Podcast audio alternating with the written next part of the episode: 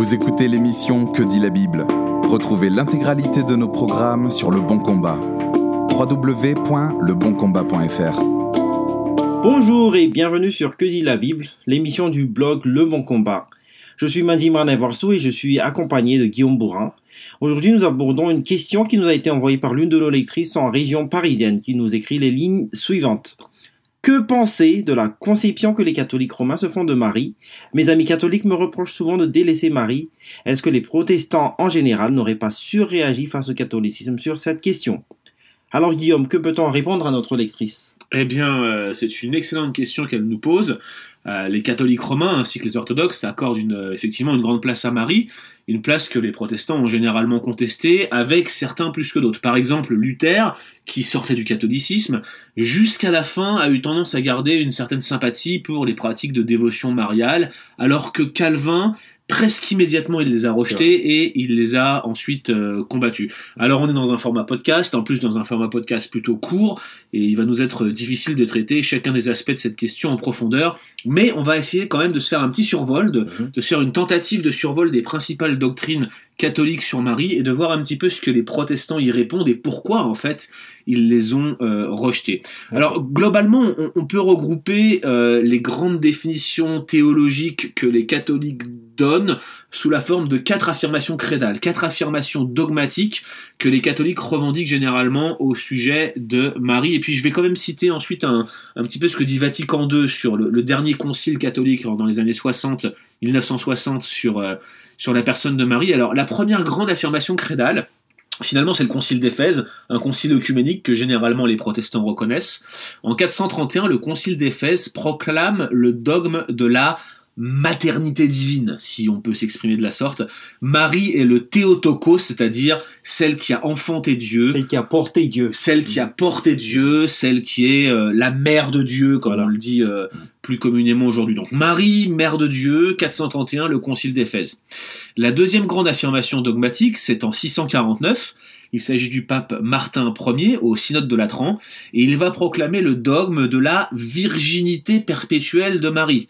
Qu'est-ce que ça veut dire? Eh bien, non seulement Marie était vierge quand Jésus est né, et sur cela euh, les protestants le reconnaissent, mais en plus, elle le serait restée toute sa vie. Autrement dit, elle n'aurait jamais connu d'homme malgré son mariage avec Joseph. Ça, c'est 649, deuxième grande affirmation dogmatique, euh, le pape Martin Ier au synode de Latran, la virginité perpétuelle.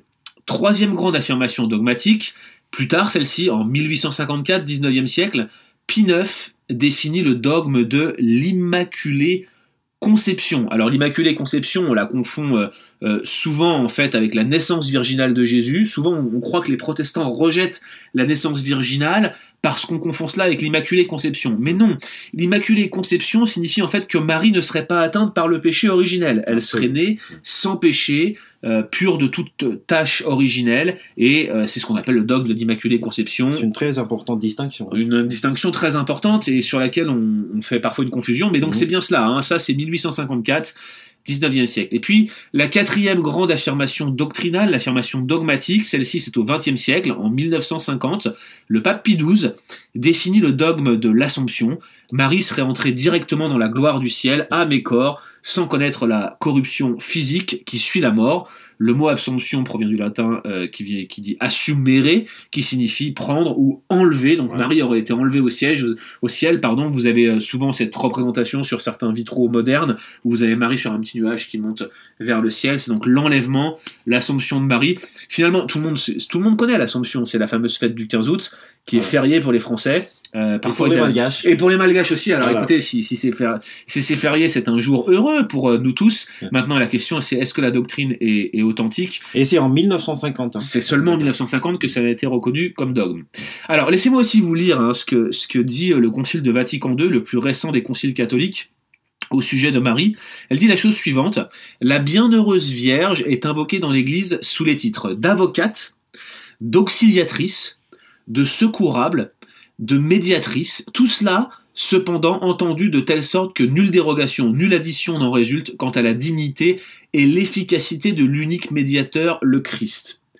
Pourquoi est-ce que je prends la peine de vous lire ça? Eh bien, parce qu'il faut être honnête. La plupart des protestants pensent que des catholiques attribuent à Marie le titre de co-rédemptrice. Et effectivement, dans les débats qui ont précédé le Concile de Vatican II, certains ont voulu lui donner ce rôle et ont essayé un peu d'affirmer, le rôle de Marie comme co-rédemptrice, mais ça a été rejeté. Et comme vous le voyez, il y a cette phrase très très ferme du, conclave qui s'est réuni et qui a voté, hein, qui a validé ce, ce Concile de Vatican II. Nulle addition n'en résulte quant à la dignité et à l'efficacité de l'unique médiateur le Christ. Je pense qu'il faut le reconnaître que l'Église catholique ne reconnaît un rôle de médiateur que à Christ et finalement à Marie, même s'il lui donne un rôle très important, c'est un rôle d'avocate, d'auxiliatrice, de secourable, de médiatrice. Euh, mais rien qui aille jusqu'au point de se substituer ou d'avoir une relation d'égalité avec Christ. Donc ce que je vous propose, c'est que finalement on revienne sur ces quatre affirmations crédales, et puis qu'on regarde un petit peu ce que les protestants en pensent. La première, c'était le fameux Théotokos, le concile d'Éphèse. Et en fait, ce concile avait surtout pour but de rejeter une doctrine qu'on appelle le nestorianisme. Le nestorianisme, c'est une doctrine qui mettait une division radicale entre les deux natures de Christ, sa nature humaine et sa nature divine, qui était très très divisée dans l'esprit de, Nestorius, en tout cas de ce qu'on sait aujourd'hui de, ce que, de ce que les gens de l'époque percevaient de Nestorius, car on n'a pas d'écrit direct de ce Nestorius.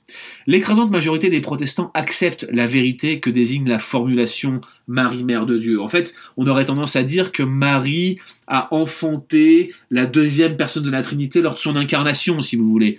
Mais ce qu'il faut comprendre, c'est que la notion de Marie, Mère de Dieu, aujourd'hui, elle a, pris une tournure qui est mal comprise et que la plupart d'entre nous, les pasteurs ou les, théologiens, n'utilisent plus. Euh, Calvin lui-même s'en méfiait beaucoup dès la Réforme parce qu'il savait comment elle était perçue. Il ne faut pas y voir une forme de, euh, de, de, maternité surnaturelle de la part de Marie, autre que celle du fait qu'elle a porté le Christ incarné en elle. Mais, mais, en aucun cas il ne faut y voir une génération de Dieu en quelque sorte. C'est vraiment euh, un titre qui était là pour affirmer une doctrine qui était celle de l'unité parfaite, sans confusion, des deux natures de Christ. C'était vraiment pour dire que le bébé qu'elle a, qu'elle a porté était divin que le bébé qu'il a porté était, était divin. Dans les faits, voilà, c'est la deuxième personne de la Trinité, c'est Christ lui-même. Euh, et donc voilà, c'est ce, que, ce que dit en gros cette doctrine. Donc globalement, le contenu, les protestants sont d'accord, tout en se méfiant de la formulation et de ce que cela peut impliquer, notamment dans l'esprit des, des, personnes euh, plus modernes qui, qui n'ont pas tout l'historique qui va avec euh, ce concile d'Éphèse.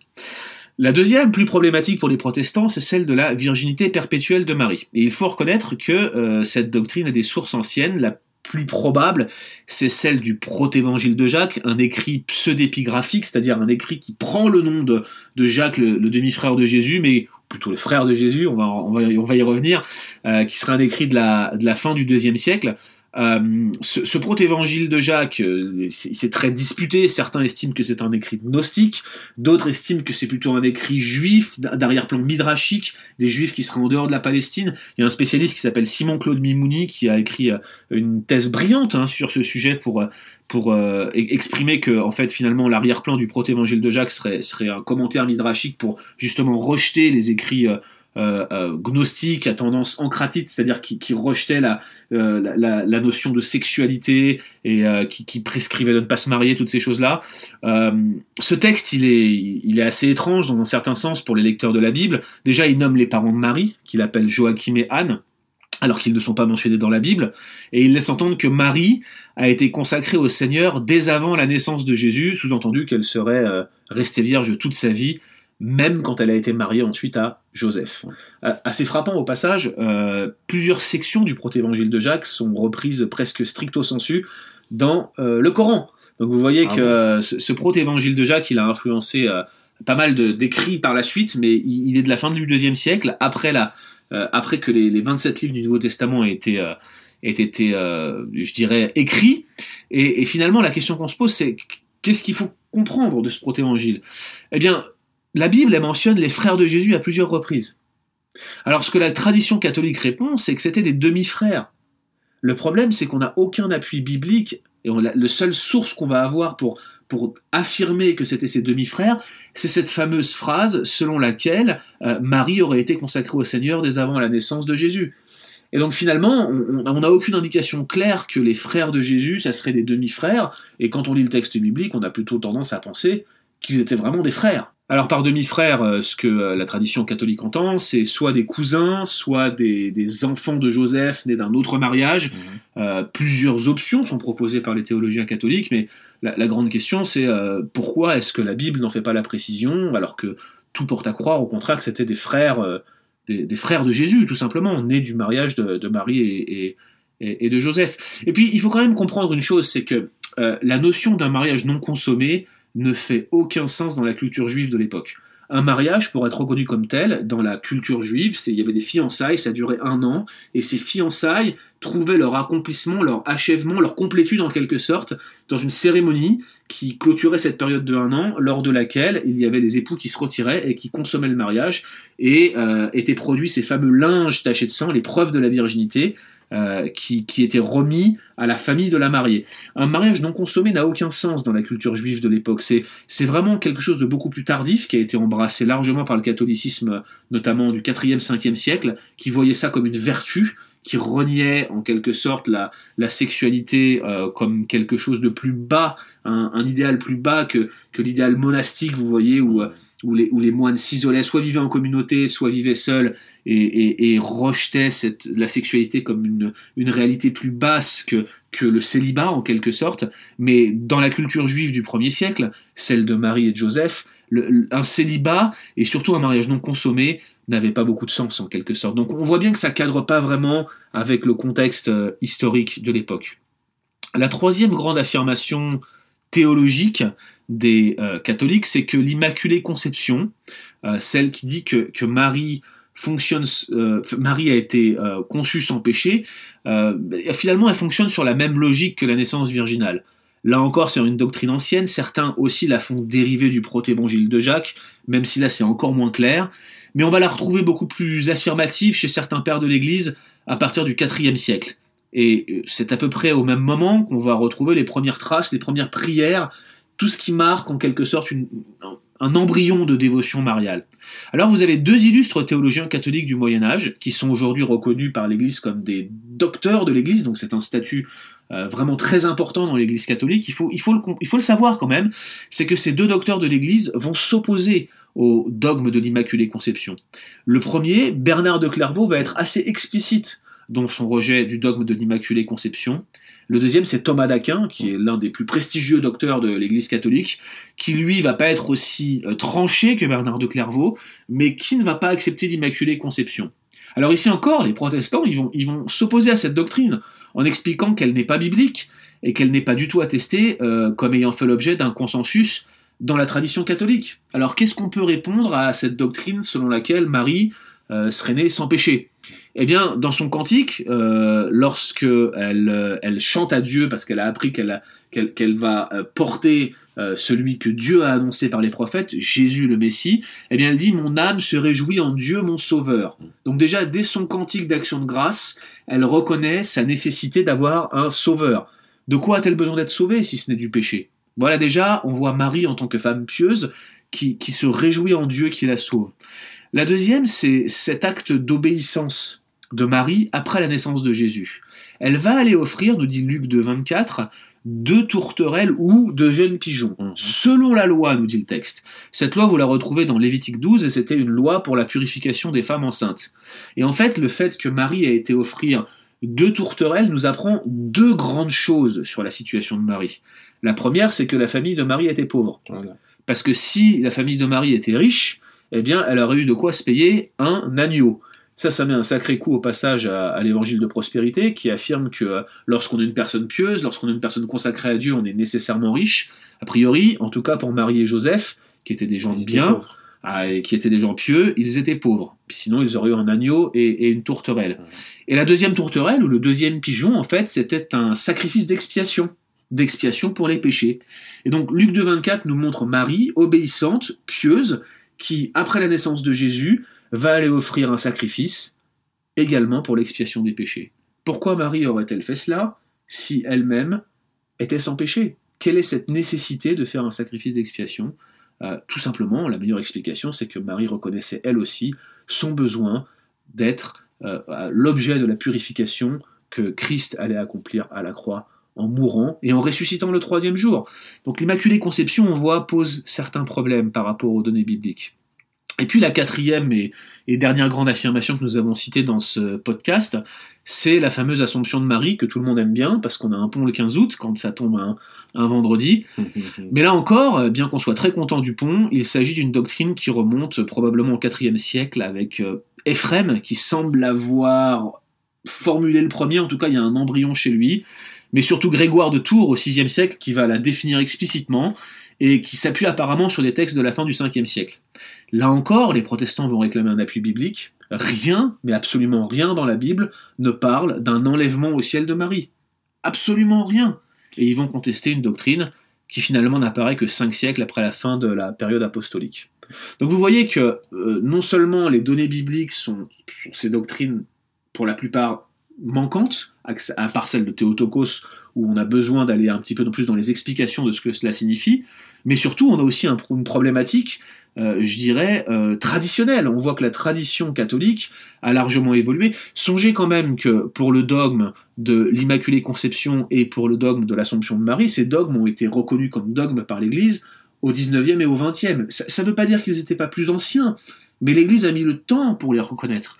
Et donc vous voyez qu'il y a une lente évolution qui s'est produite à travers les siècles du dogme catholique, de sa théologie, et tout cela a évolué et a, redéfini en quelque sorte les standards doctrinaux de l'Église catholique. Et c'est un peu sur cela que j'aimerais conclure. Finalement, la principale différence qui existe entre les catholiques et les protestants, les réformés, les évangéliques en général, c'est la place du texte biblique. Et la grande doctrine que les protestants affirment, c'est la doctrine du sola scriptura, qui dit ceci, la Bible est l'autorité finale par laquelle est jugée toute tradition, tout concile, tout commandement d'homme. C'est l'autorité ultime l'Église catholique va accorder à la tradition une place qui va prendre soit celle de la Bible, une place égale, soit qui va avoir ce rôle de d'interprétation de la Bible, une autorité interprétative sur la Bible. Et c'est comme ça qu'on en arrive avec des dogmes qui sont extra-bibliques et qui sont affirmés à travers les siècles par des pères qui étaient faillibles, qui n'étaient pas inspirés et qui finalement vont euh, promulguer en quelque sorte ces doctrines qui vont devenir ensuite des dogmes et qui vont ensuite s'inscrire dans la théologie catholique telle qu'on la connaît aujourd'hui. Merci Guillaume pour ces réponses et rendez-vous la semaine prochaine pour un prochain épisode de Que dit la Bible? Merci d'avoir écouté cet épisode de Que dit la Bible. Retrouvez l'intégralité de nos programmes sur Le Bon Combat. www.leboncombat.fr